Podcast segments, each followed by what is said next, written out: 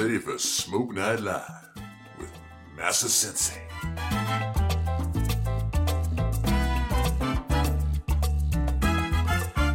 Never smoke alone.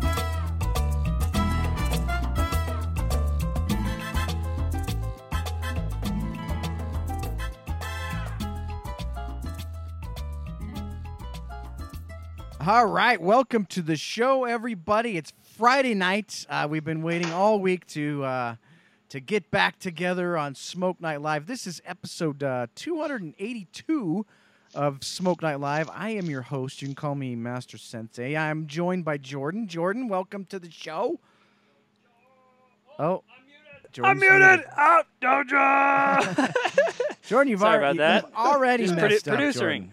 Producing over here. Yeah. So, uh, Jordan, how are you tonight? You know, I'm good. I've got cigar of the year coursing through my veins already. Wow. The energy is electric. We got a uh, small studio audience tonight. Uh, Scotty Bray Band and Matt in energy the house. not so electric over there. Everybody. Uh, normally we have a bigger studio audience, but tonight Quinn's not here. He had to go pick up some uh, some beef in Nebraska or something, something like as that. As those hicks tend to As do. As they do that, those crazy guys. Uh, Jordan, first I got to start the show by apologizing. Oh. I got to apologize to everybody who has been faithfully uh, investing their hard-earned dollars in the stock market because I I've always said like I'm not going to get involved in the stock market. I'm not going to get involved in the stock market. I get involved in the stock market instantly it just tanks. It's it's been it's been a complete disaster ever since I decided See, that just shows your lack of experience. I am a hardened vet, and I know that you just ride those waves out and you just keep investing even harder as it goes down. You take that to your own advantage. I, I know. You- I know. you go all in. it does sort of seem like the moment that I got involved, things sort of went. Well, you got involved kind of the same time as Biden got involved, but Well, I don't know that's if there's true, a yeah. correlation. that, that that that could be. That could be. Um. Also, hey, Jordan, I got a little salty this week on Twitter. I got a little salty this week on Twitter. You're always salty. And you know, hey, somebody had made this claim that the that's that this person had invented the very first ever social app for cigar smokers. Sorry, we only beat him by ten years. but uh, I got a little salty. It was close. It was and close. So I apologize to anybody if I offended anybody. But you know, you got to defend your territory, right? You got to defend your territory. When somebody says something, you got to say, hey, yeah, that's Especially when it's so well documented. it's I mean, so well documented. thi- right. we we are the the cigar app. Come on. Yeah. But uh, lots of folks joining us. I can see on Facebook tonight. Uh, welcome, everybody. This is going to be a fantastic episode. Super excited about our guest tonight. He is literally one of the the legends in the industry, especially Jordan. If you're thinking about like the boutique side of things, like this guy essentially. I don't know if there invented- was boutique before this. Right. guy. This is this is the this is the the founding father of uh, boutique cigars. So let's bring him onto the show now, ladies and gentlemen. Welcome, Ernesto Perez Carrillo. Ernesto, welcome to Smoke Night Live.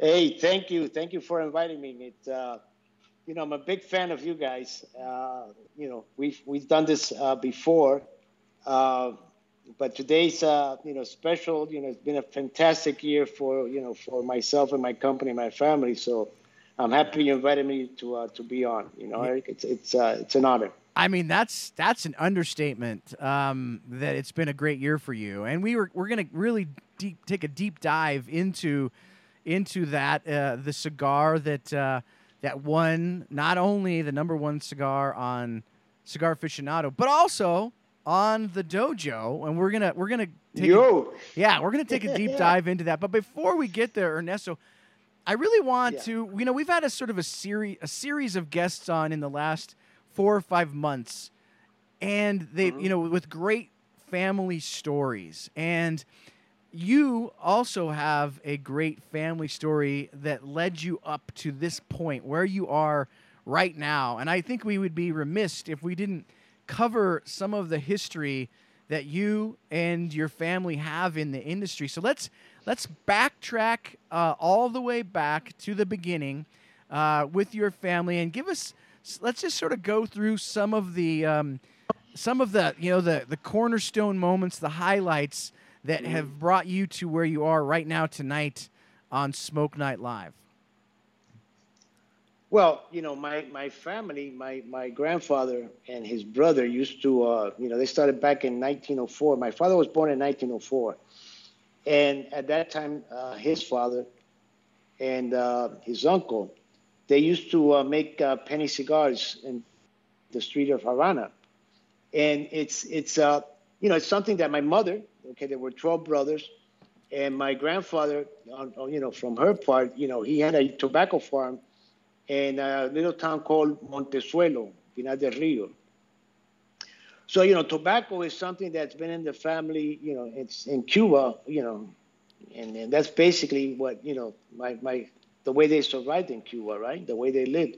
My father uh, started working for an American company called Cuban Land back in 1928, I believe it was, where he would uh, go out and buy tobaccos, uh, you know, from the from the farmers, and Cuban Land was like a not a processor, but like a middle middleman, I guess you could say, or middle uh, company, whatever you want to call it. And they would sell these tobaccos to the uh, you know to the Corona factory, to the H. Upmann, uh, you know, the different factories in Havana. And that's basically how he got into the tobacco. Uh, and then in 1948, he bought a, uh, a cigar factory called El Credito and that was really his first cigar factory.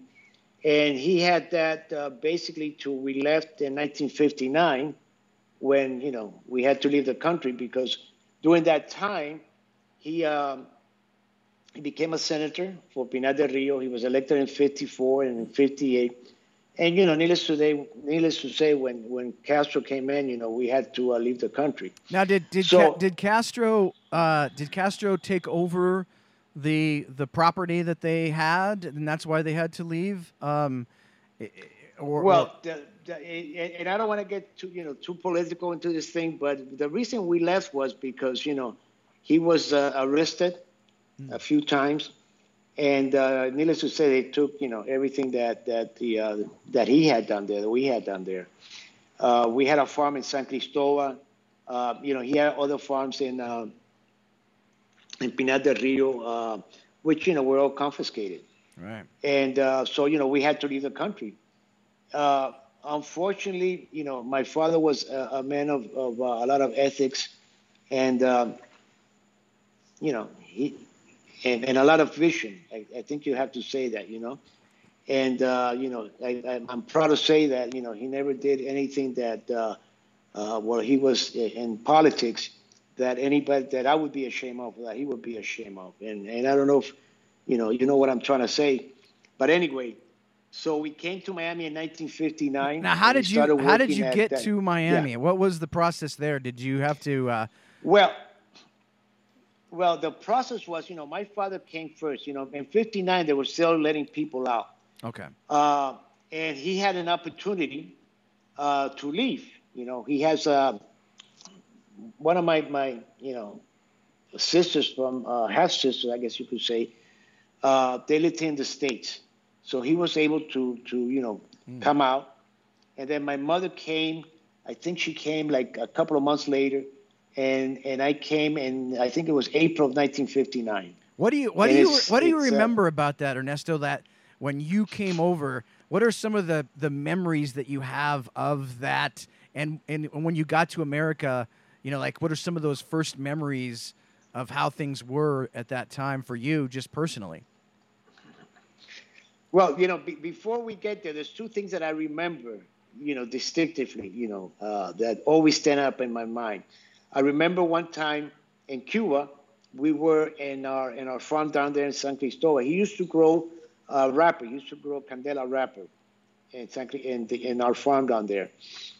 And there's two things I remember. You know, one was uh, one day they, they, you know, I don't want to say they burned the farm down, but uh, not the, I'm sorry, the the uh, the barn down, but somebody, you know, or there was an accident or whatever, you know. But the burn was the the barn was burning, and I remember him and my mother. I remember him carrying me in his arms and my mother, and we were looking at this, you know, the whole basically some of the crop was in there already, some of the tobacco. And this was about, I say probably about 1958, you know? and uh, so that's one thing that I remember distinctively. And the other thing I remember was in, uh, Jan- in I think it was January 1st, uh, when you know Castro came into uh, Havana, and you know we were in our apartment. Uh, we lived on a third floor, and you could see the tanks. You could see you know the the the, the soldiers um, marching. So those two things, you know, they're very vividly in my mind. And uh, so, you know, when I got here in, in '59, I came by myself, you know, and and I remember, you know, I mean, one of the first things that you know that we did, we lived in downtown Miami. There was a hotel there called the uh, the Dixie Hotel, and you know, we uh, we lived there, we stayed there, um, and we used to go to the Freedom Tower on Biscayne Boulevard. And you know, down there, you know, the government would give us like you know peanut butter, which incidentally is my favorite all-time food. Well, sure, I'll And, bet. Yeah. uh, yeah. Oh, I, ate- I ate plenty of that. And powdered milk. So we used to go to get the peanut butter, the powdered milk, and bread, you know, whatever they would give us. And then, you know, little by little, my mother started, uh, you know, uh, uh, sewing. You know, she would make dress for for uh, for uh, you know for different clients that we had. As a matter of fact, where we have our office now is three blocks from where, you know, after we moved from the hotel, we moved into that little apartment. And it's funny because I pass by there often to ju- just remind myself of, you know, this is where, you know, when you were seven, I believe I was seven at that time, eight years old, you know, this is where, you know, this whole thing started. And uh, my father worked at different jobs. You know, he was uh, he worked in restaurants, he worked in shoe factories, uh, he did catering. Uh, in those days, you know, there was no Uber or any of that stuff. So people would uh, uh, they call them cantinas in, in Spanish. And you know, he worked for a, a, restaurant that would basically every day deliver these different cantinas to the you know to their customers. So it was it was uh, I believe around 1967. He started working for a, uh, a cigar factory called Tropical Cigars, and uh, the opportunity came up to buy a fact a, a you know a little factory on Southwest 8th Street. At that time, it was called La Roma, and basically this was owned by an Italian gentleman, and uh, you know he offered to sell him sell him the, the factory, and uh, it's funny because you know he uh, he sold it to him for five thousand dollars. Wow, that's amazing. And, uh, and, and the deal was that he would pay him back with cigars. He would make the La Roma cigars for him. But, you know, we had, he had one cigar maker. Uh, my, my wife now of, of 50 years, I want to say, you know, I've been married 50 years now. Uh, she started working with him after school and she started helping out with the, you know, the tobacco and the, uh, and the bending of the cigars.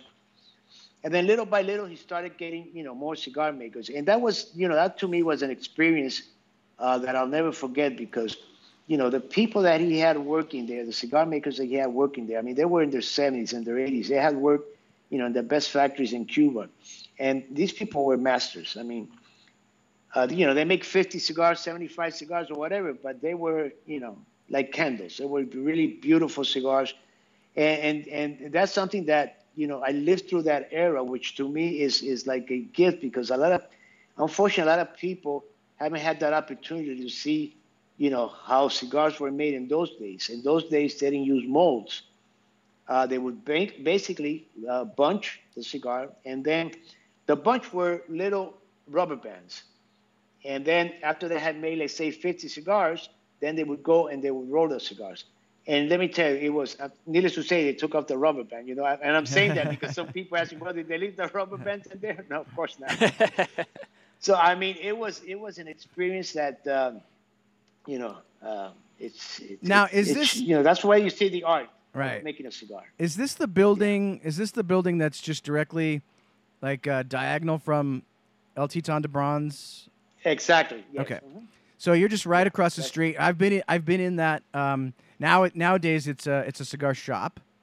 Um, Right. But that's where you guys, uh, your family. Uh, Well, we started. We started. Yeah, we. Yeah, I'm sorry. We started on one. We started at 1106, and then we started expanding, and we almost, you know, had that that whole building, or we had that whole building, I should say. Um, but we started in that little, you know, that little shop that we had there, and he started with one cigar maker, and then uh, little by little, he started, you know, bringing in people, and I think the most we had at any time were six, seven, eight, maybe ten cigar makers. Okay, and um, so I started work, working with them in 1970. Uh, I was a musician. I, I married when I was 19, and you know, but I always loved music since I was little, and um, so in 1970 I started working with them, and working at nights, you know, doing jobs in you know the different clubs around Miami, and uh, needless to say, I had to do that because the business was not really, you know, that that prosperous. You know, I mean, it's uh, there were at that time, I think there were like 70, no, I'm sorry, like 20, 26 little cigar factories that had anywhere from three to five, six, ten cigar makers. So everybody was competing, you know, for the business. And at that time, the business was mostly the uh, cafeterias, you know, the uh, cafeterias. So I mean, it, it was it was hard competition, and all these guys, you know, they knew their stuff. You know, I mean, I go back and I started thinking about you know Orlando Padron. He started back in 1968. Um, uh, Chabelo, El Canelo, uh, and, that, and it, it's funny because all these all these uh, guys would go by the name of the factory. I mean, the, the name of the factory was their last name. Right. So if you ask me the name of anyone, I wouldn't, I couldn't tell you because I know them by their, you know, factory name or the last name. But it, it was, I mean, it was an experience that was, uh, you know, it was an incredible experience because, you know, I, I, I saw my father how, you know, he just kept going and kept going, you know, in spite of all the uh, issues that we had. And there were a lot of issues, you know, I mean, just trying to get the business, trying to get the money, you know, uh, you know, trying to pay the, the cigar makers in the week at, at the end of the week. So, I mean, I, I lived through all that. And then, um, you know, needless to say, I also loved music. And in 1976, I decided, you know what, I, you know, I got to get this out of my system. Okay. so I moved. To, yeah, I got to see, you know, if I'm going to be a drummer, I got to, you know, I got to be the best. I got to be the, uh, you know, the next uh, uh, Buddy Rich or right, whatever. right, right. So in 1976, I moved to New York uh, I was married. I had, you know, Lisette already. Uh, we had Lisette already. And I started working down there at, at a uh, at Nat Sherman's on Fifth Avenue. So I would work there during the day, and then at night I'd go to the different, uh, you know, clubs, the Village Vanguard, the Blue Note, you know, wherever I could go and listen to music. And um, one day I was I sat in. Um, I got to know a couple of the guys in, in one of the clubs, and uh, Stan Getz walks in. Wow. So you know he heard me play. Yeah, I mean this was yeah, and uh, after you know he heard me play, and for some reason you know at that time Cuban drummers were the end thing. You know if you were Cuban, you you most definitely had a, a job playing drums in New York City. It's a whole And, uh, uh, Rick, you Ricky know- Ricardo uh, Yes. sort of thing going, yeah, right? yeah, yeah, that's right. Yeah. So he, uh, you know, he invited me to audition, and remember that weekend, I uh, drove up to uh, Tenafly. I guess I think that's where he lived, Tenafly, and uh, I took my drums out. You know, I set up in his, you know, his big studio, and uh, he said, you know, what do you want to play? I said, well, you know, let's let's just, you know, jam or whatever. And man, as soon as I sat down on that drum, you know, my mind went blank. I, I froze, Mm. and I couldn't play. And man, I said, "Shit, you know what? What is this? You know what's happening to me?" So Stan said, "Look, don't worry. You know, you're nervous. I understand that. Let's try it again." Same thing happened. You know, we start. I couldn't play. I, I didn't listen. I couldn't hear the music. And uh, you know, he was very nice. He said to me, "Look, Ernesto, I don't think you're ready yet, uh, but you know, you got to hang out. You know, at least five years. And look, eh, let's let's you know let's touch base. You know, once you've been have had a little bit more experience, and see what happens." And uh, so, I mean, that was very uh, how do you say? Uh, Humbling. yeah, yeah, and I guess to a certain degree, I knew I knew for some reason that I really wasn't as good as some of the people because I had been watching people and some of the things that you know some of those guys were doing. I said, you know, it's it's it's going to take me a while to get there. I mean, New York City is the capital of jazz. You know, Miami is is not. So um, I remember, I remember, you know, right after that, I got a, a call uh, from my mother where she wanted me to to come home, and I said, you know, I mean, I didn't want to leave. I said, you know, I don't want to leave. I want to, you know, give it a shot. You know. He says, Ernesto, I think you have to come home because you know your father is is sick. He mm. has uh, ALS, and unfortunately, he's not going to live long. And the thing is that you know he's got an opportunity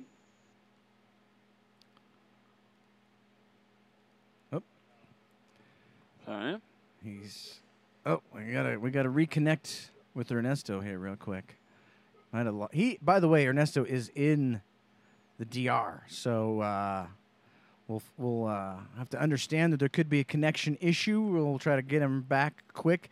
So this is the point where um, in the story where it could have gone either way for Ernesto. He could have either been the next uh, big drummer in New York City or got into the cigar uh, business. Ah, there, hey, there he is. Yeah. Sorry about that.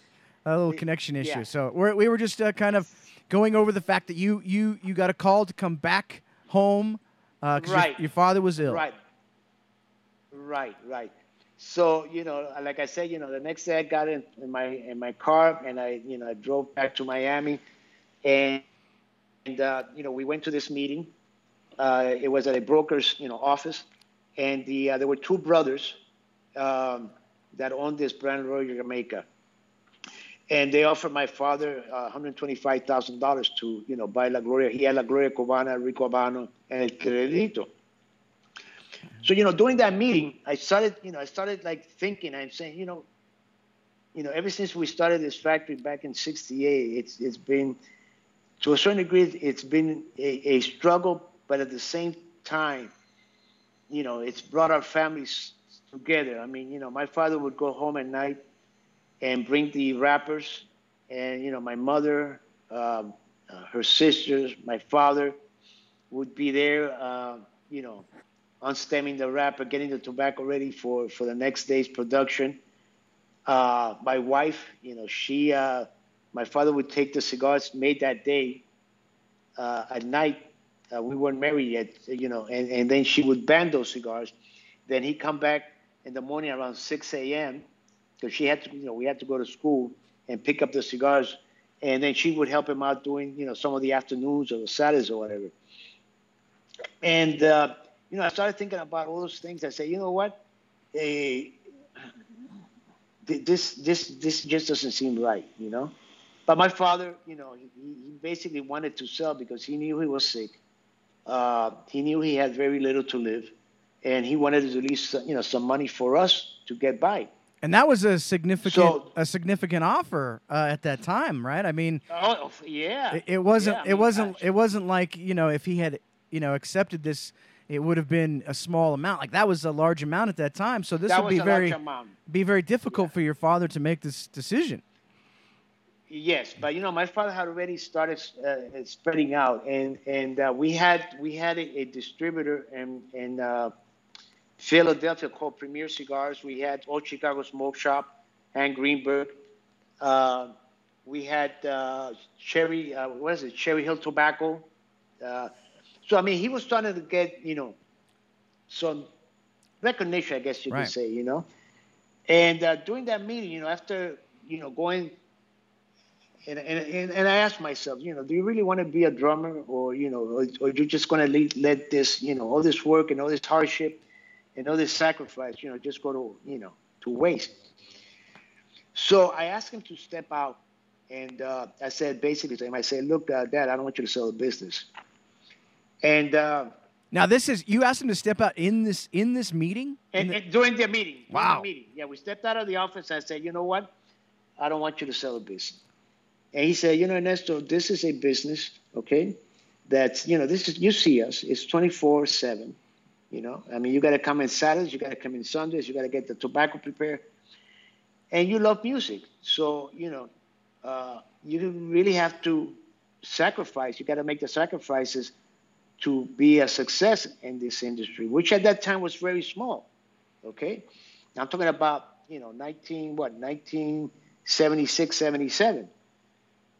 I'm sorry, before that, 1974, 75, because he passed away 19, he passed away in 1980. So it was, yes, 76, 77. And, uh, and he said, he basically said to me, look, you, like I said, you know, this is hard work. Uh, you love your music. So, you know, you, you really, you really want to get into this. And I said, you know what? Yes, I do want to get into this. And he says, well, if that's the case, Ernesto, I'm not going to sell the business.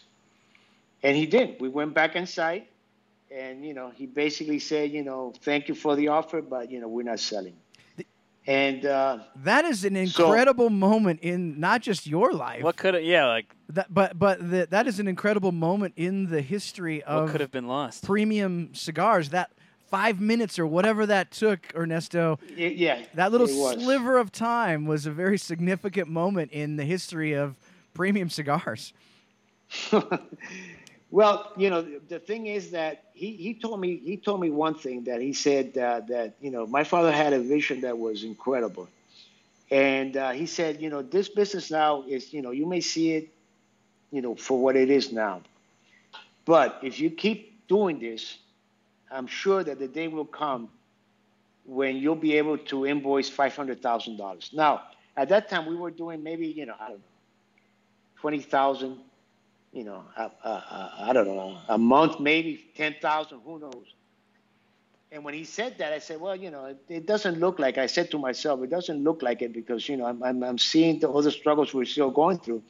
And I have to say this, you know, my, if, if it hadn't been for my mother's little business, okay, of, you know, uh, being a seamstress, uh, I don't know how we could have survived because mm. I, I remember there were, there were weeks where you know he didn't have a thousand dollars to pay the cigar makers, and my mother would come through mm. and and basically uh, you know gave him the money to to you know to keep the business going. So I mean, I saw it from all aspects. There was such faith in this and, and being able in being able to you know and being in this industry that you know they were born into. You know, my father and my mother. So anyway, 1980, you know, he passed away and I took over. And uh, you know, we still uh, we had I think at that time maybe I don't know ten cigar makers. Uh, and believe me, it, it was it, you know there were moments there where I said to myself, you know, I wish I hadn't you know stepped out and let us settle business because this is not what uh, you know. It's one thing when you see it from the outside, but when you're in the inside, it's a whole different. It's right. a whole different world. You were like, uh, "What did I get but, myself into?" Exactly, exactly. Yeah. But you know, I, I, it, it was like an, in, like an instant obsession. Mm. Uh, once I started uh, doing it, because and I and I tell you know, I you know, people that work in this business, you know, and whatever. Uh, you know, they do, whether it be sales, you know, manufacturing or whatever, you know, it's in your blood. And, and once it's in there, you know, you can't get it out. You always want to come back to, to doing that. Right. To being in the industry uh, being in the industry. So in 1980, he passed away, and uh, you know started working with the uh, you know the people that he had there, which were, like I said before, you know elderly people, and they had their ways, they had their um, uh, habits, and of course I really didn't know that much. Uh, I, I have to say I had so much support, you know, from them and from you know my father, the relationships my father had built with the uh, you know the Oliva family, uh, the the, uh, the, the tobacco company from Tampa, uh, Angel Cucho. Uh, Cucho kind of took me under his wing, and you know he kind of, I was like his, for whatever reason, the guy just loved me, and I loved him because he helped me out tremendously, you know. And then the people that were in Miami at that time, there were two uh, warehouses that sold tobacco. One was Edelman and Son, and the other one was um, uh, what's the other? I'm sorry, um, Portilla, Portilla and Company. So you know, I would buy the tobacco from them, and uh, you know, make our little cigars there. There wasn't that much available. There was only like you know Dominican, maybe some Matafina from Brazil, Cameroon wrapper, and uh, and Dominican tobacco, and that's basically what everybody more or less was using and blending. And um, you know, I remember this. This is I just came back. You know, when I mentioned the name Andres Lopez, I remember when uh, after he passed away, and I go get some tobacco. Uh, he says to me, uh, "You know, Ernesto, this this is uh, anything that you need here is yours. Okay? Don't ever worry about the money. Don't worry about you know whatever you need. We're here for you." Hmm. And I mean, that gave me so much, you know, pride, I guess, in what the relationships that my father had had uh, built over all these years. So they helped me out a lot to, you know, to get me started. And um, so in 19, what was it, 19, you know, basically we were, like I said before, we were all doing pretty much the same blends. And then around 1982, uh, uh, I smoked a, uh, a cigar, a Davidoff from Cuba. And uh, I remember I was sitting in my little office there and I'm smoking a cigar. This guy brought me back a five pack from England. He had just visited England. And, and, uh, and, and that cigar was, you know, it, I have to say it, it just opened my mind to not mm. being satisfied with what, you know, I was doing. So that's really when I started going and looking into the different, you know, tobaccos that were available, like, you know, the Sumatra wrappers, uh, which we would use, we would use, but we would also use, you know, we would buy a bale here, a bale there, whatever. And I said, you know, this is like, uh, this is, I think this wrapper is what's going to really take me to, to uh, you know, to be different than, than what's happening now, than what the other people are doing. Because that's my thing, you know, I want to be, uh, you know, unique in my own ways with my blends or my tobaccos or whatever, because that's, you know, that's what I like to do. That's what I love to do. So I remember um, one day I rented a uh, a Chevrolet. I never forget a Chevrolet Impala. It was black, and I drove and I drove to uh, to Tampa to meet with Cucho. And I said, Cucho, you know, I want to start, uh, you know, you, you, know, I want to get really serious about this Sumatra wrapper. Uh, at that time, I think the only people that I can remember that were using that tobacco was uh, Villazon. Uh, they used to make the uh, the Joya Monterey, and I think I don't remember if they used the punch, but I was in love with that cigar because that cigar was at that time, you know, one of the strongest cigars you could smoke, and uh, I remember that uh, I fell in love with that cigar also because you know that's what I wanted. I wanted to have a full body cigar, and what we were making in Miami wasn't happening I think, and, and, and, this convinces me, you know, it, one of the reasons it wasn't happening was because, you know, we were using Cameroon, which is a, it's a great tobacco, but it's more of a medium, mm-hmm. you know, mm-hmm. uh, more medium, very flavorful, uh, but it doesn't have that punch that I was looking for. And, you know, once I started using that Sumatra constantly, I saw that the sales starting to, you know, people started to say, you know, this is really a nice cigar. It's different it's fuller body, and um, you know, little by little, we started getting noticed uh, in different, uh, uh, you know, different states. I remember my first uh, RTDA show was in 1982, and uh, I think it was in San Francisco. They used to have one in San Francisco and one in New York. So I remember for I don't know for the longest time, you know, I used to go there, set up my my eight by ten booth or whatever, and you know just wait for somebody to come in and, and, and buy the cigars. And uh, at that time, you could carry uh, you know boxes on on the uh, airplane. So I would take you know three or four boxes, you know, full of cigars. I mean, it, it was it, it was, you know, I'm talking about it now, but um, it, it, they were tough times, but I loved right. doing that, you know. Well, and now, and so, and and then yeah. eventually, and I'm going to do a commercial real quick. But when we come back from yeah. commercial, uh, we'll talk about the '90s, and that's sort of when everything. That's when everything. Everything changed. Exactly. When all hell breaks um, loose. When all heck breaks loose. So, uh, yeah. uh, just real quick, folks, this show is sponsored by JR Cigars. It's one of the world's largest online cigar stores. JR's inventory ranges from everyday bundled cigars to incredibly high-end boxes, plus a large selection of cigar accessories. This year is JR Cigars' 50th anniversary. They'll be celebrating all year long with amazing promotions, contests, sweepstakes, and several limited run projects with some of your favorite manufacturers. Join JR in celebrating 50 years of excellence and stock up on your favorite cigars today. This is episode 282, Jordan. Holy cow! 282 of Smoke Night Live. Uh, we are joined by our special guest, Ernesto Perez Carrillo. We're talking about the history, and Ernesto has taken us through um, the very genesis of the company, what what you know started his passion.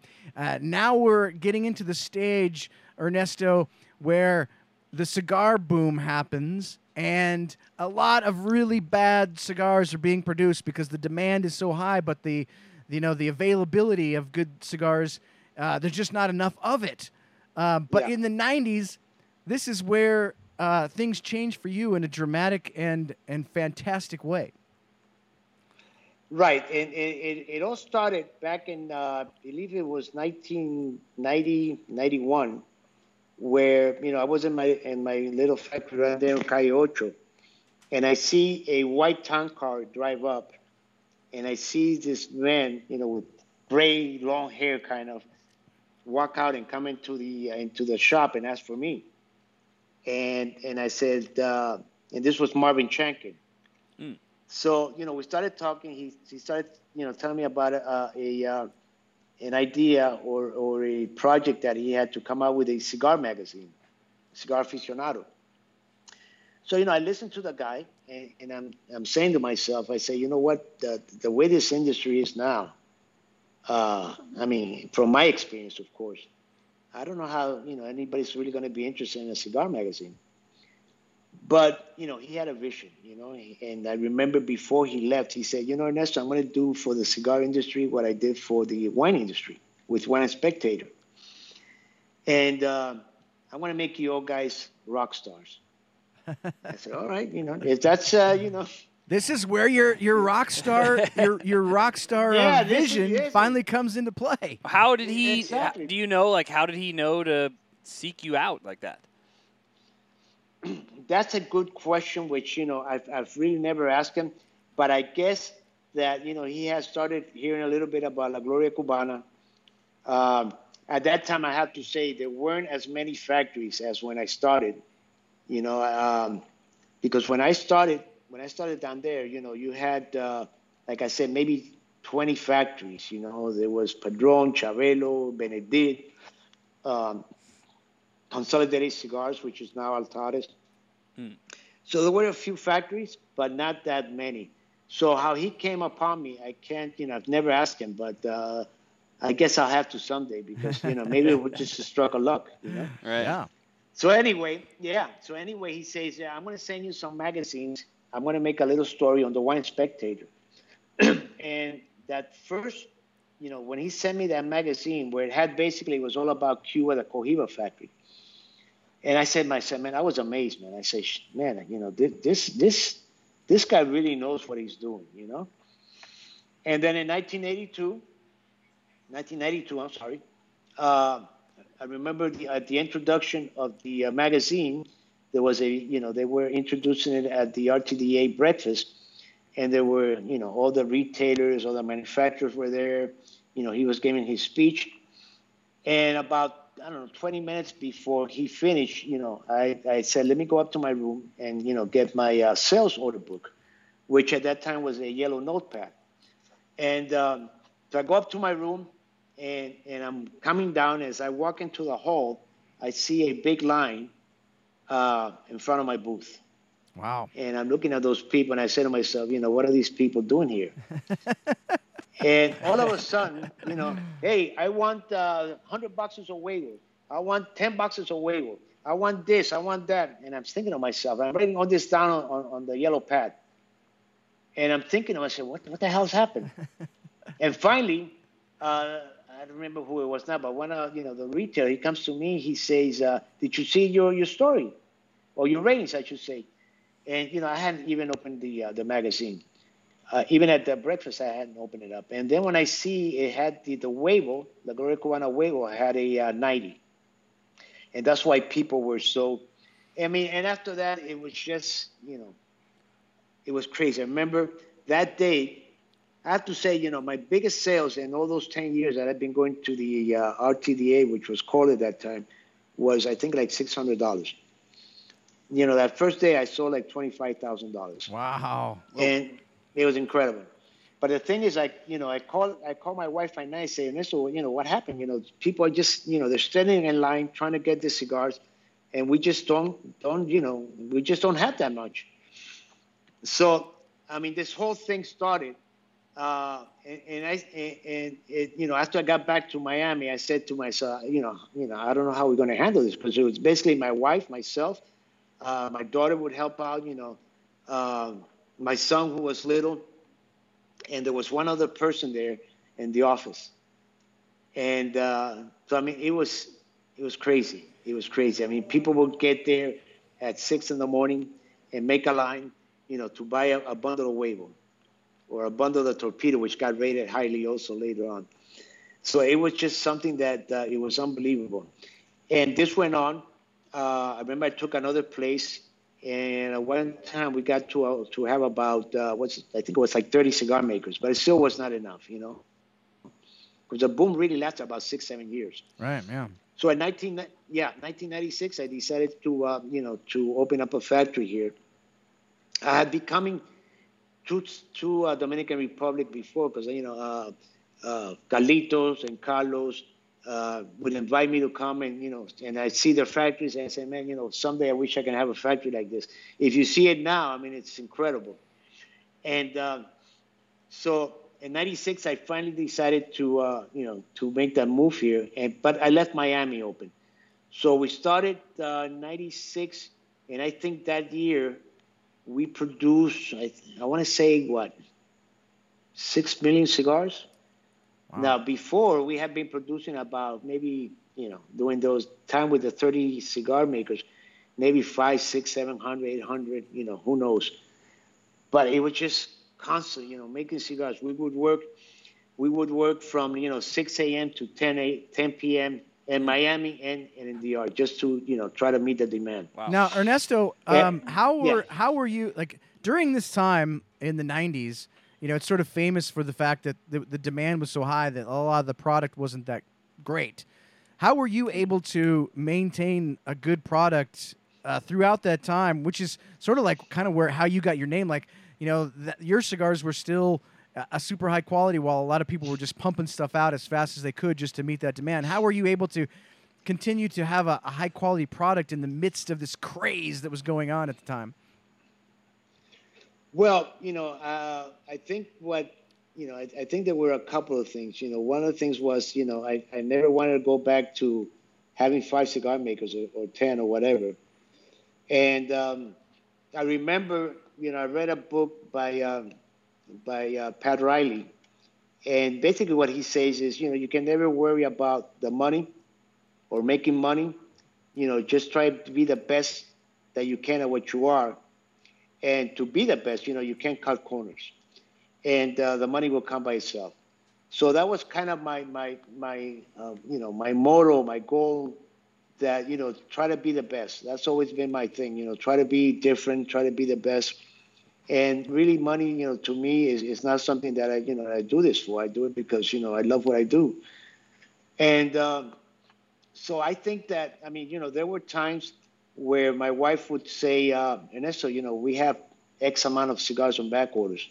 And I would say to her, oh, you know, you have to wait because I have to age them, you know. They have to be aged 30, 45 days or whatever, especially with broadleaf wrapper.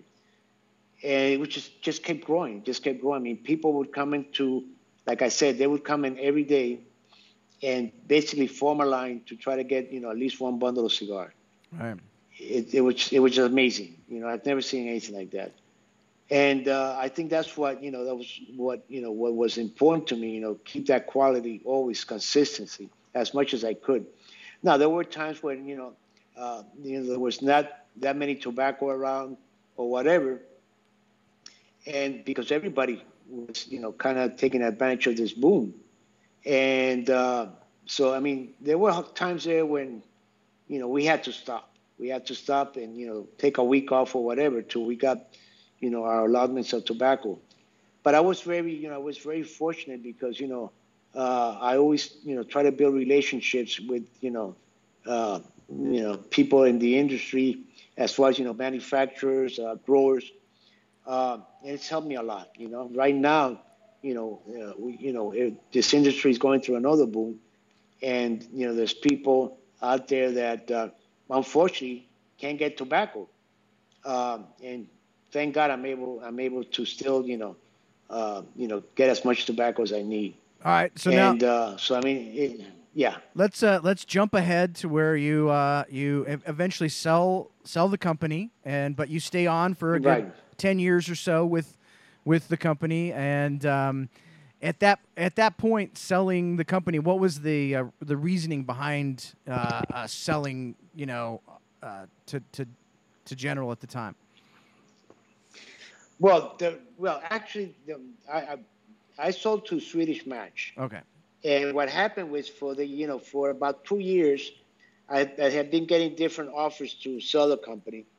And, uh, you know, Swedish Match uh, back in, was it 98, uh, they didn't, you know, they wanted, they wanted a cigar company and they wanted my cigar company. And, uh, you know, I didn't want to sell because for two years I'd been, you know, I had offers and I just didn't want to sell. And uh, I think one of the reasons that I saw was because you know my daughter, she, uh, you know, she she started working in New York City. She's a lawyer. My son went out to uh, school to study uh, finance, and and I said, you know what, uh, this is an opportunity that may never come by again, and you know the kids don't seem to be interested, and you know let, let's take advantage of this, and you know this is a great opportunity. So after, you know, after two years, I finally say, yeah, you know what, we'll, we'll sell the company. And we sold the company in 99. Um, Swedish Match asked me to stay on. And basically, you know, I, I have to, I have to, you know, I have to say I admire that company so much because they, they basically said, Ernesto, do what you do best. And, you know, don't worry about us. Just do what you do. And whatever, you know, we're here to help you with whatever we can. So in the year 2000, the 2000, 2001, they bought General. Okay, they bought the premium cigar side, and then we merged with General. And um, I was with them for about, uh, I think it was about eight years, and I had a two-year non-compete. So when that time came up, uh, they asked me, you know, to stay on and, uh, you know, kind of keep working there with La Gloria. I don't want to say numbers, but I mean, what the, the job that General did with La Gloria Cubana and the Serie R was incredible. You know, we went from what we were doing to numbers that, uh, you know, I never thought were possible. Because they had the organization, they had the sales, you know, they had the Colemans there. And uh, these guys know what, these guys knew how to run the business.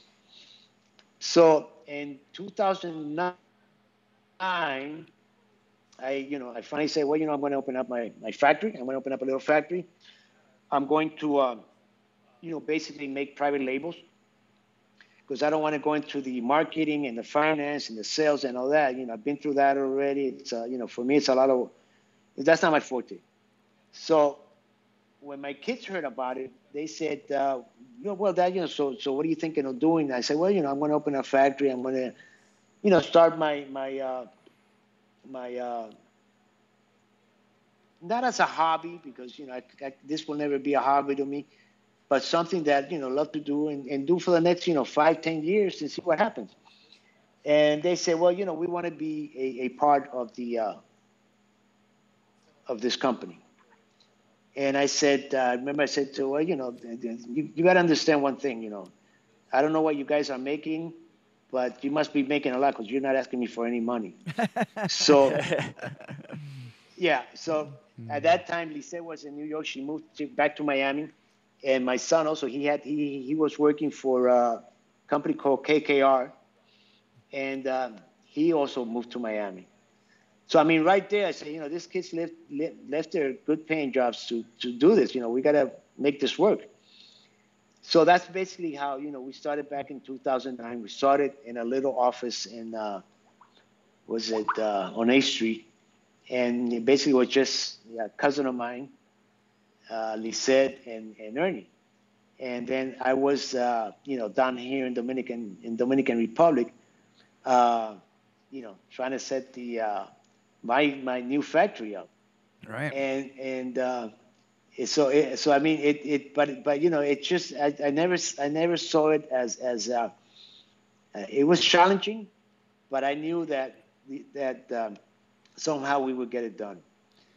And you know, basically, you know, we're here today. You know, we we uh, um, I guess we see, you know we you can say we've been lucky, but I think also the hard work that the whole family has put into you know making this company what it is is also part of the reason why you know we're where we are now. Yeah. So- Now, can I rewind for a second uh, back to the Serie R?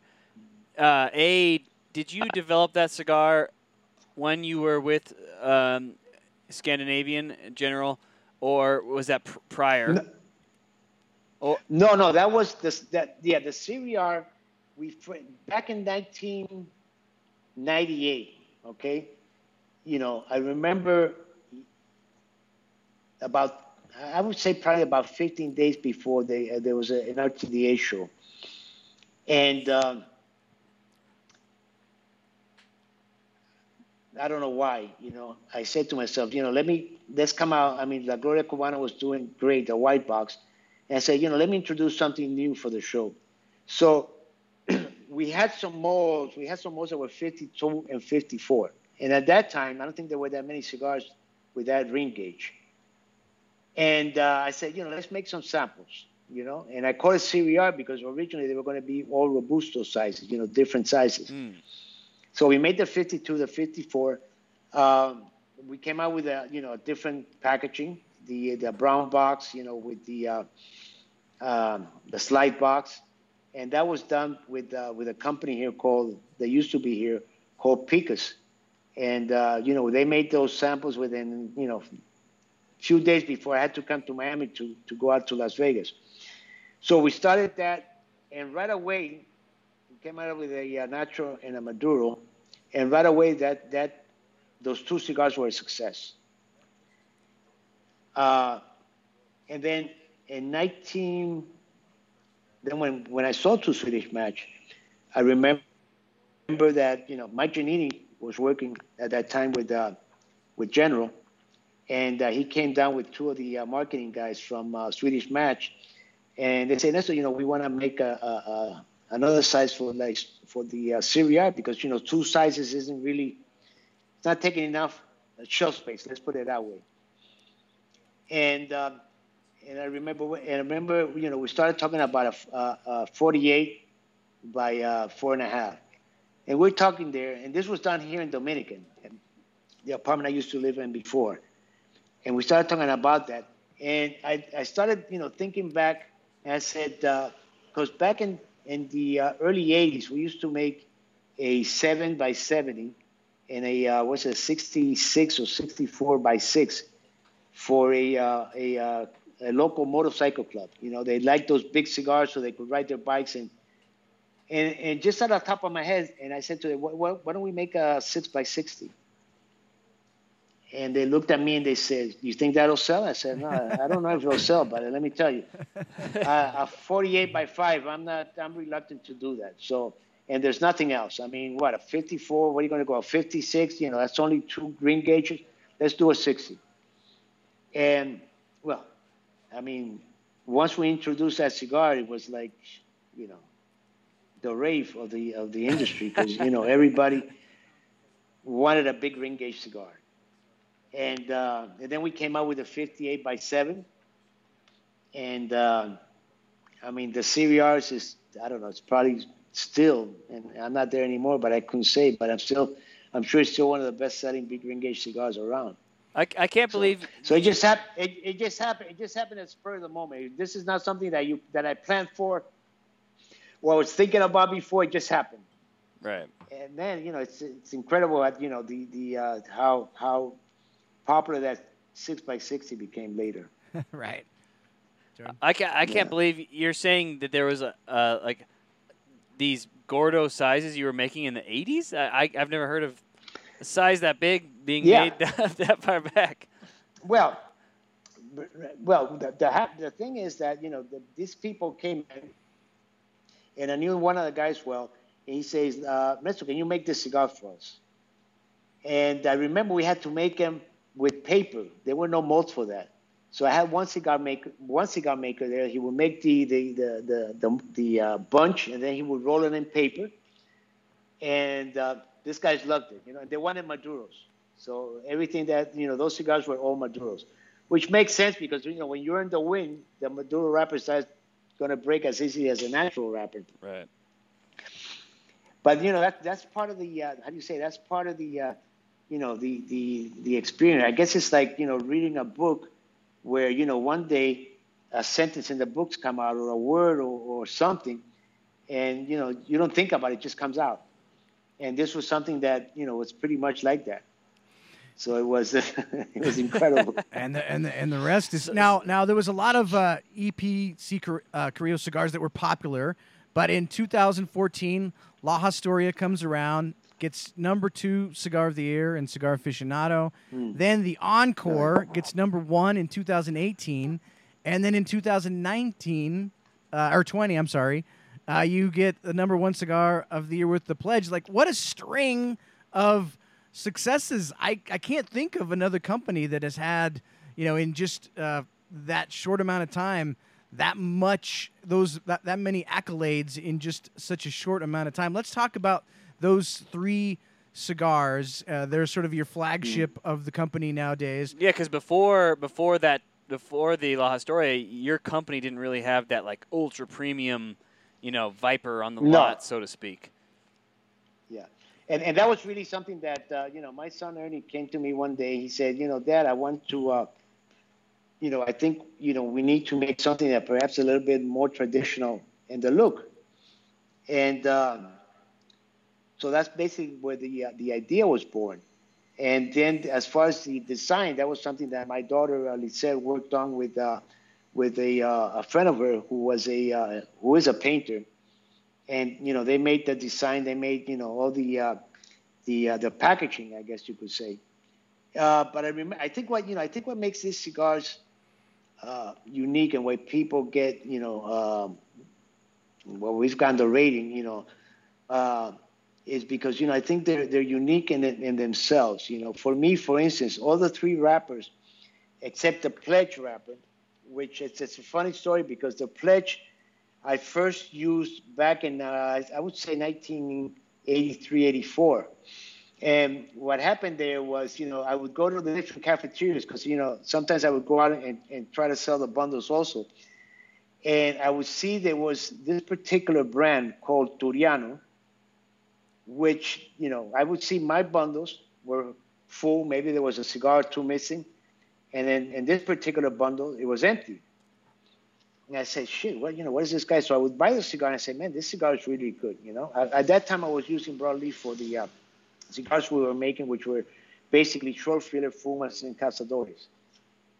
And uh, so I started, you know, one day I visited this guy and, and, and I asked him, you know, you know, what, what are you using? And he wouldn't tell me. He said, well, I, I can't tell you because, you know, this is something that's uh, the grower of this particular tobacco that I use, which is the Havana, Connecticut. You know, he's very, um, uh, you know, he doesn't want people using this tobacco. He already has enough customers. I said, all right, that's the way you feel. Let me. Uh. And, and I remember one day I'm passing by his factory, and I see a truck parked right in front of it, and they're letting out this big box. They used to come in wood boxes. And I said, okay. So I parked my car, and I walked right in front of the box. This was my first experience with, uh, how do you say, uh, industrial intelligence or uh, it's fine or whatever. And, and he comes out. He happens to come out and he sees me. And he looks at me and he said, I mean, I, had, I already had memorized that guy's name. Uh, this was grown in Massachusetts by a, a gentleman called Peter Markowski, I think his name was. A, and he looked at me. He says, uh, you know, basically he said, you know, you caught me. So let me see if I can get some of this tobacco from you. And I was going to get it. You know, whether he got it from me or not, I was going to get the tobacco.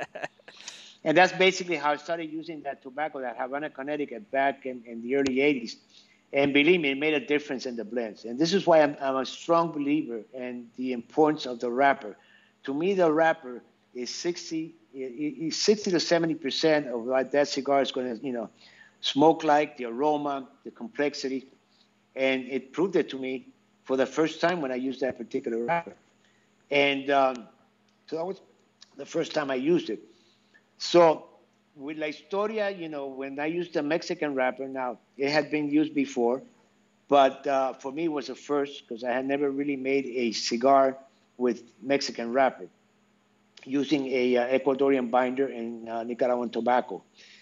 And then with the uh, Encore, we got, um, I was, and we all know Nestor Plasencia, you know, he's like, uh, I call him El Mayimbe. I was remember, I remember uh, I, I, was buying tobacco from him. We were in Honduras. I was buying some filler. And I'm, I'm a very nosy guy, okay? I, I like to see, and I don't say anything, but I see boxes and I'm always trying to find out what they are. So he has this you know, in his warehouse, he has these boxes. And I said, Nestor, what is this? He said, no, that's a new wrapper that I'm growing. Said, oh, can I see it? So he pulls out a, a hand, and I'm looking at this wrapper, man. This was like the most beautiful thing I'd ever seen. You know, I mean, the the, the shine, the the texture. And I said, well, I want to buy some of this tobacco from you. And uh, he said, all right, you know, whatever you need, Ernie, you know, um, we'll sell it to you and that's basically how you know I decided to to make La Historia because you know before that, Lisette, I think it was like 2000, was it 15? Yeah, Lisette said, that, you know we should come out with another uh, uh, cigar in the Perez Carrillo series because you know we're doing so well with with La Historia, but I think you know we need to do something. So when I saw that wrapper, I said, Lisette, we're ready for it, you know. And uh, remember we, we bought the tobacco we introduced it in 2016 at the RTDA. And, um, you know, during that time, during that show, uh, I started, you know, smoking the cigar. You know, I would give it to people. They would say, yes, great cigar, you know, I like it and all this. But I didn't see, you know, I didn't see that wow factor. Mm, right. It doesn't have a wow factor. I don't want to, you know, I, I know there's something that's not right. So when we got back, I think we had sold, I think she told me we sold like, I don't know, 100,000, 170,000 cigars. Uh, and I said to her, you know, uh, we, you know, this cigar ain't ready. We can't put it out yet. So, you know, she looks at me. She said, well, you know, if you don't feel right about the cigar, you know.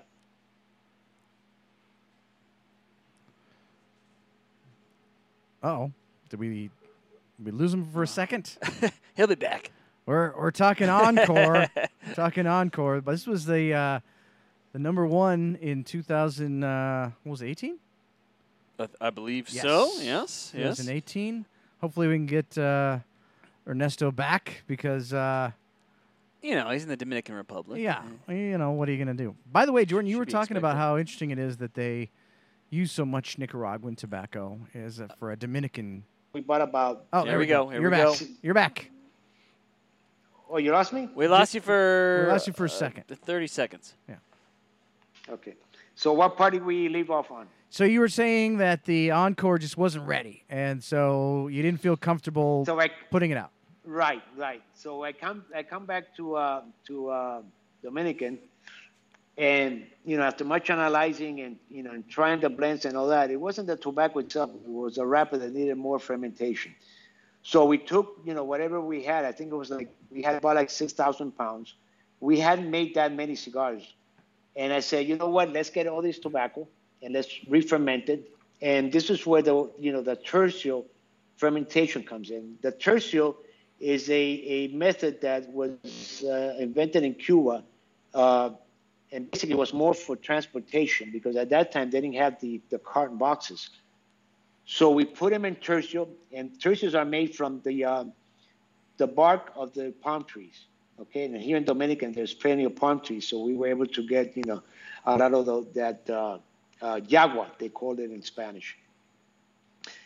And we left the uh, you know we repacked all that tobacco because I didn't want it refer- re-fermented. You know, I wanted to uh, ferment slowly, and this is what the tercio, what the tercio do, does.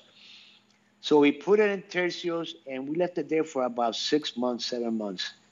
and you know we would constantly be checking, and the more we checked it, the better that tobacco got. You know, the chocolatey, I mean, the the aroma, and um, finally in 2018 they say, okay, let's do the reintroduction, and uh, it was it was a success. You know, Oh, yeah. that year we got the number one. You know, the number one cigar, and uh, after that it was just you know it's, it's to this day it's really I mean La Historia and the Encore just sell like you know incredibly. Well, Now- that's, that's impressive that you were able to not just, you know, just it's good enough. Let's just come out with a cigar. You said no, like this thing. Let's pull it back because it kind of like we saw it at IPCPR. You know, you you had the cigar out and then Yeah. you, you pulled it back and said this thing wasn't ready, and we'll wait a couple of years, uh, and then and then when it was ready, that thing was great.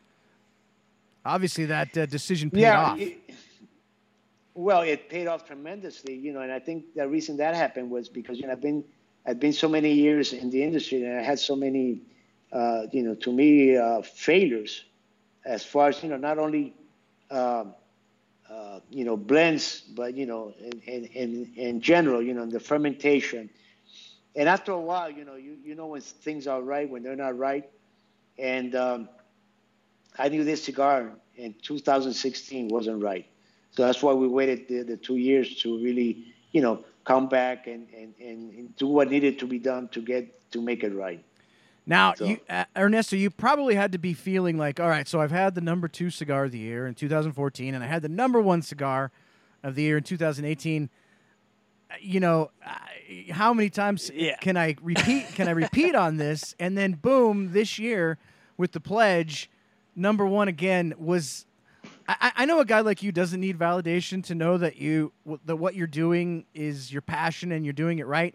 But it also has to feel amazing at the same time to get you know three of those top awards in such a short amount of time. This year, when Pledge uh, was the number one cigar of the year in Cigar Aficionado, and the very next day uh, it was the number one cigar of the year on the Dojo. what? Yes. Talk us through that couple of days there. Uh, What was that like for you? It had to be. It had to be an amazing, you know, moment for you. Well, let, let me tell you, you know, from the from the moment we made that cigar, okay, and uh, you know, I I knew it was something uh, again that it was you know different. I think it, it was something that was not uh, was not out there. Now, to say that uh, that um, you know I expected it to be number one, I, I really didn't expect that. Uh, especially you know after coming off a number one a couple of years before. But um, when that happened, it just it, it, it you know it, it you know I felt and, and I don't want to sound I don't want to sound arrogant. I don't want to sound you know like uh, I felt like you know it uh, it deserved it. Let's put it that way. Mm. Right. To me, it deserved it. You know. Well, it's a Uh, fantastic and, and cigar. needless to say, every yeah. cigar that gets yeah, every cigar that gets number one deserves it because otherwise, you know, they wouldn't get those ratings. But to me, this was I you know I kind of looked at it and I said, you know, this may be my last number one. I mean, with this cigar because I thought, you know, and I smoked that cigar, and you know, and and I still enjoy it so much, you know. Uh, so I said, you know, I'm I'm I'm glad it happened um, because my expectation was, well, you know, we're not going to get number one because we had a number one a couple of years ago. But you know, it, it, it, it's it's it's something that, uh, yeah. I mean, cigar aficionado got it. You know, you guys rated it also. So I mean, think about that for a minute. That really validates the the fact that the cigars deserves to be number one, right? No. Oh yeah. I mean, So- in fact, um, we were doing a live show um, on Smoke Night Live when Jordan smoked that. It was a first impression show where we all smoke a cigar we've never smoked before, and Mm-hmm. Jordan had that cigar, uh, the pledge that night, and just raved about it. And so then we were all like, "Wow!" Like if Jordan. Jordan's a pretty tough critic, and so like he, he he smoked it that night and loved it. So then we all smoked it like right after that, just to see what like you know, Jordan, are you are you going crazy? Like because he kept raving about it, and sure enough, like you know, that cigar was just so fantastic. I'm smoking it right now. Not only not only is this cigar a fantastic cigar, but the presentation is amazing. When you when you buy a box of Pledge, you really feel like you've got your money money's worth. I'll try to show. Let me try to show this Yeah. box real quick in case guys haven't uh, seen this yet. But it's just a gorgeous, absolutely gorgeous presentation. Velvet laid Every, yeah. Everything about this just screams uh, luxury. luxury and quality. So, Luxury. so congratulations, Ernesto, on Thank you. on Thank this. you very much. It couldn't be a better. I, ho- I, ho- I hope you got your trophy. I think we sent you down a, we sent you down a uh, a trophy for If this. you did, if you Yeah. did, and I'm not there, I'm sure it's in Lisette's house. Okay. So she, she, she, Now, for this cigar, I get like what hits me is like this density of the smoke, like the the syrupy, dense uh, texture to the smoke.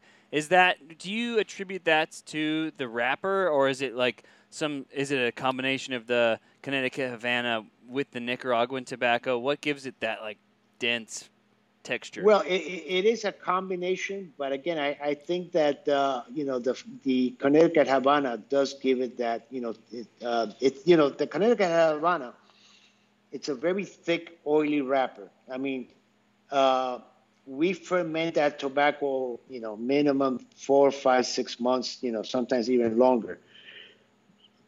But we don't over ferment it because we want some of those oils to stay in, in the tobacco. And I think that's what gives it that you know that uh, you know for me when I light one up, the first thing that I notice is the you know the strength, the creaminess, uh, because it is you know it is uh, you know probably uh, our, one of our fullest cigars in the uh, in the portfolios, and um, um, it's a combination of of the uh, of all the tobaccos, but I think the wrapper really adds a lot to that dens- uh, density.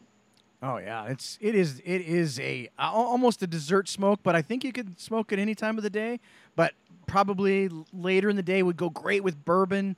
Uh, would go great with whiskey. It would go great with a a uh, uh, a rare steak. You know, I Oh, mean, absolutely. right out you know right after that. Uh, Ernesto, the, the history that you presented tonight was incredible. I can't thank you enough for that. Uh, just sort of catching up with what you guys are doing now. Um, there's a, uh, a a Facebook show that you're going to be doing, um, Ernesto's Wednesday Wisdom. What can you what can you tell us about that? What can folks uh, look forward to on Facebook? Uh, your, your show that you're doing. Uh, I, I have to be frank with you. Uh, Okay. this is the first I've heard about Oh, it. okay. so if that's happening. it, it was your it was your daughter your daughter's Right, post. yeah, yeah. She, she gets me. Yeah, she yeah she gets me into. The, she does what she does. You know, she does a lot of. Uh, she's really got into the social media stuff, and Right. uh, she does a lot of like we do like factory tours uh, on Thursdays, I think it is. And uh, so this is something new that I, I'll Okay. ask her tomorrow what Well, this about. I, I hate to break it to you, but you've got some work. You've got some work coming up. I got so. a lot of work. I Yeah. know, I know, but you know, I feel that you know, because I'm the type of person that uh, um, I don't know. I, I guess I'm I'm not. Uh, uh, I don't know. You want to call it sociable or whatever. I, I kind of like to keep to myself. So, you know, she's been after me. You know, time after time. You know, you got to do more of this. So, and I'm enjoying it, man. You know, you know, once I get into it, I really enjoy it. So, I'll I'll, I'll, I'll see what that's about. All right, yeah, well, all right. I, I, sh- I, I shouldn't have thrown that at you like that, but I did see That's that. okay. That's, That's okay. okay. Hey, uh, uh, who's who's the better drummer? Yeah, Uh, That's what I was gonna ask. Wait, between yeah. uh, I got three. I I do. T- well, I have three, including him.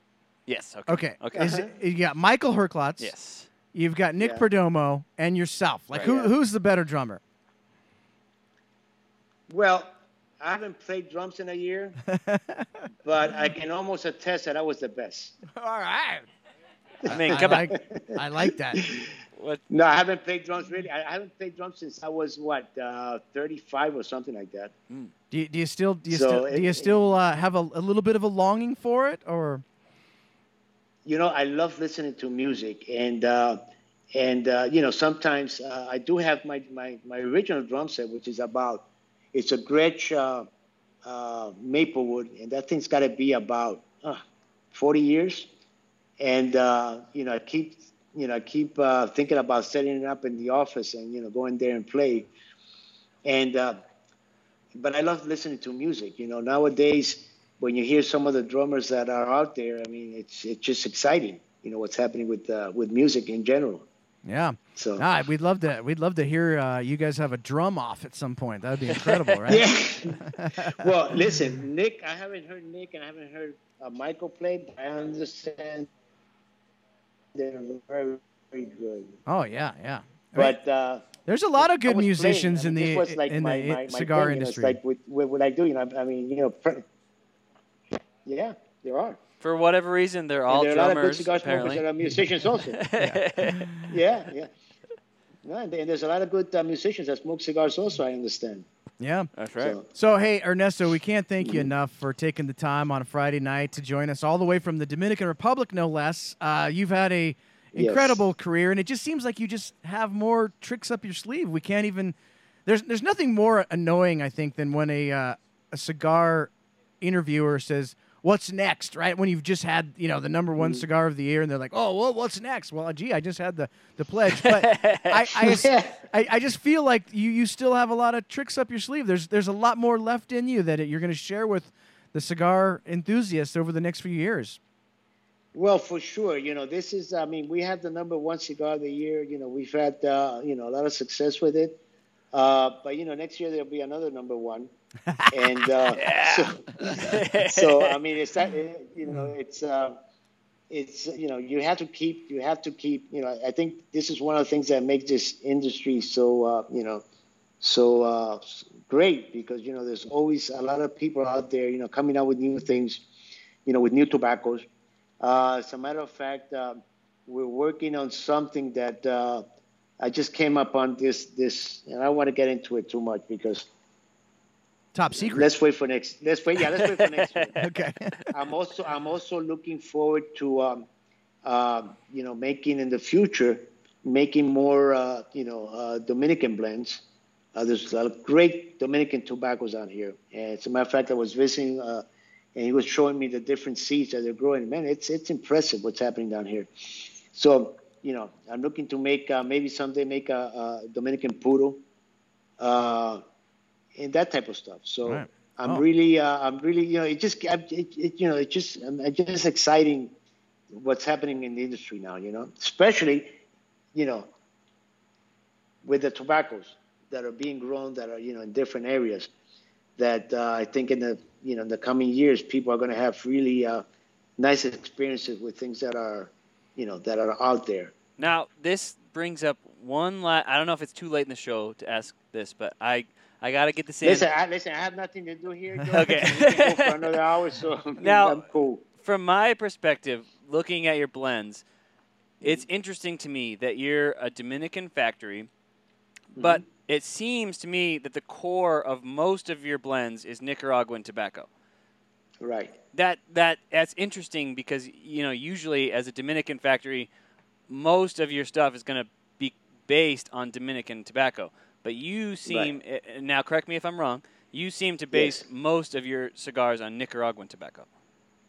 Right, and, and you know, I think that's a decision I made from the beginning, and the reason was, you know, if if I would have come and you know, if if I would have when I started 2009, I could have done a couple of things. You know, I could have basically, you know, copied La Gloria Cubana or the Serie R, and I don't think that would have been, you know, uh, fair to uh, General Cigar because you know those people treated me like like gold. And I said to me, I said to myself, if I come out with another, you know, Dominican cigar, uh, you know, how am I going to compete with Fuentes, with you know, with La Flor, with uh, Macanudo, with uh, you know, Altadis, you know, with Davidoff. So this is why I went a whole different direction. And you know, when I when we first came out, you know, people were disappointed because they said, well, we, we were expecting another Gloria Cubana. And I said, well, if that was the case, I would have never left General because, you know, I could have retired there if I, I guess, if I wanted to. So, you know, this was not the, the plan. The plan was originally to make private labels. Uh, you know, as a matter of fact, uh, at that time, I remember Rocky and, and, and Alan Rubin, you know, they spoke to me and they said, you know, if you need production, man, you know, you know, we're there for you. And uh, then that's when the kids came in and said, no, let's do our own stuff. And this is basically what happened. And, and it's funny because you know now we make uh, we make uh, the gatekeeper for Alec and Bradley, you know, Right. uh, Rubin's kid. So, that was kind of the thing, you know. I wanted to again. I don't want. I didn't just want to be a, a, a, a another Dominican cigar, you know. When you have such great Dominican cigars now, so this is why I went the the other way and and did the uh, you know, uh, started using more of the uh, Nicaraguan tobacco. But you know, the funny thing is that, that, for instance, the inch, which is you know probably right now probably our I have to say our fourth since the pledge is, is on board now. Uh, that's basically 80% Dominican, you know? Okay. So. All right, my man. Well, uh, we can't thank you enough for taking the time on Friday night to well, join us you. on the show. I know everybody thank enjoyed you. the show. The, a lot of uh, tons of comments. Everybody's having a great time. Ernesto, congratulations on uh, just a fantastic year and a, actually a fantastic you know few years. Congratulations. Thank you very much. Thank you. And listen, you know, I, I, I admire, I appreciate what you guys do for the industry because you know if it wasn't like you know your shows uh, and and you know the people that uh, you know maybe are not manufacturers or or or are necessarily retailers or whatever but you know we need this we need this like you know cigar dojo and, and you know coop and you know all the other guys that do these things and uh, it, it really makes it it really makes it gives us a big push let's put it like that Oh, well, that's so fantastic. appreciate it. Appreciate it. All right, guys. Uh, Wednesday night on uh, Flavor Odyssey, we will be speaking of Alec and Bradley. Uh, we, we will be pairing the Alec and Bradley Kintsugi with a hazy IPA. So we're going to see how the fruity components of the hazy IPA uh, pair with the Kintsugi from Alec and Bradley. And then a week from tonight on Smoke Night Live, we'll have Cigar Vixen on. So we'll be catching up with her, see what she's up to right now. Uh, she's one of the. Um, uh, the the women in the cigar media industry that I think does a really really good job of uh, uh, you know like understanding the cigar business and giving uh, good reviews and YouTube videos. So we'll be catching up with her uh, as well on the Dojo Verse tonight. Check into your cigars, do some now playing. We'll have some fun all night long on the Dojo Verse. Uh, if you've never been to the Dojo Verse, go to uh, dojoverse.com and you can check into all of the EP C Carrillo cigars on the Dojo Verse if you want to. Check them out. It'll be a good time. Until next week, remember never, Never smoke smoke alone. We'll see you guys next week. I mean, is it fast? Oh, it's fast. Like, what about the options? What about the options? It's got all the options. But like, what about price? It's got to be expensive. Not expensive at all, man. JR's got the greatest deals on cigars and accessories. Check it out. Oh wow, Look at these. oh, look at that deal. It's a good price. What are you guys doing in my car? Your car? I thought this was your car. thought it was your car. Why would it be my car? I don't know. It's not again. We'll get out, but I'm taking this with a JR on the go. No matter whose car you're in, JR Cigar is there for you.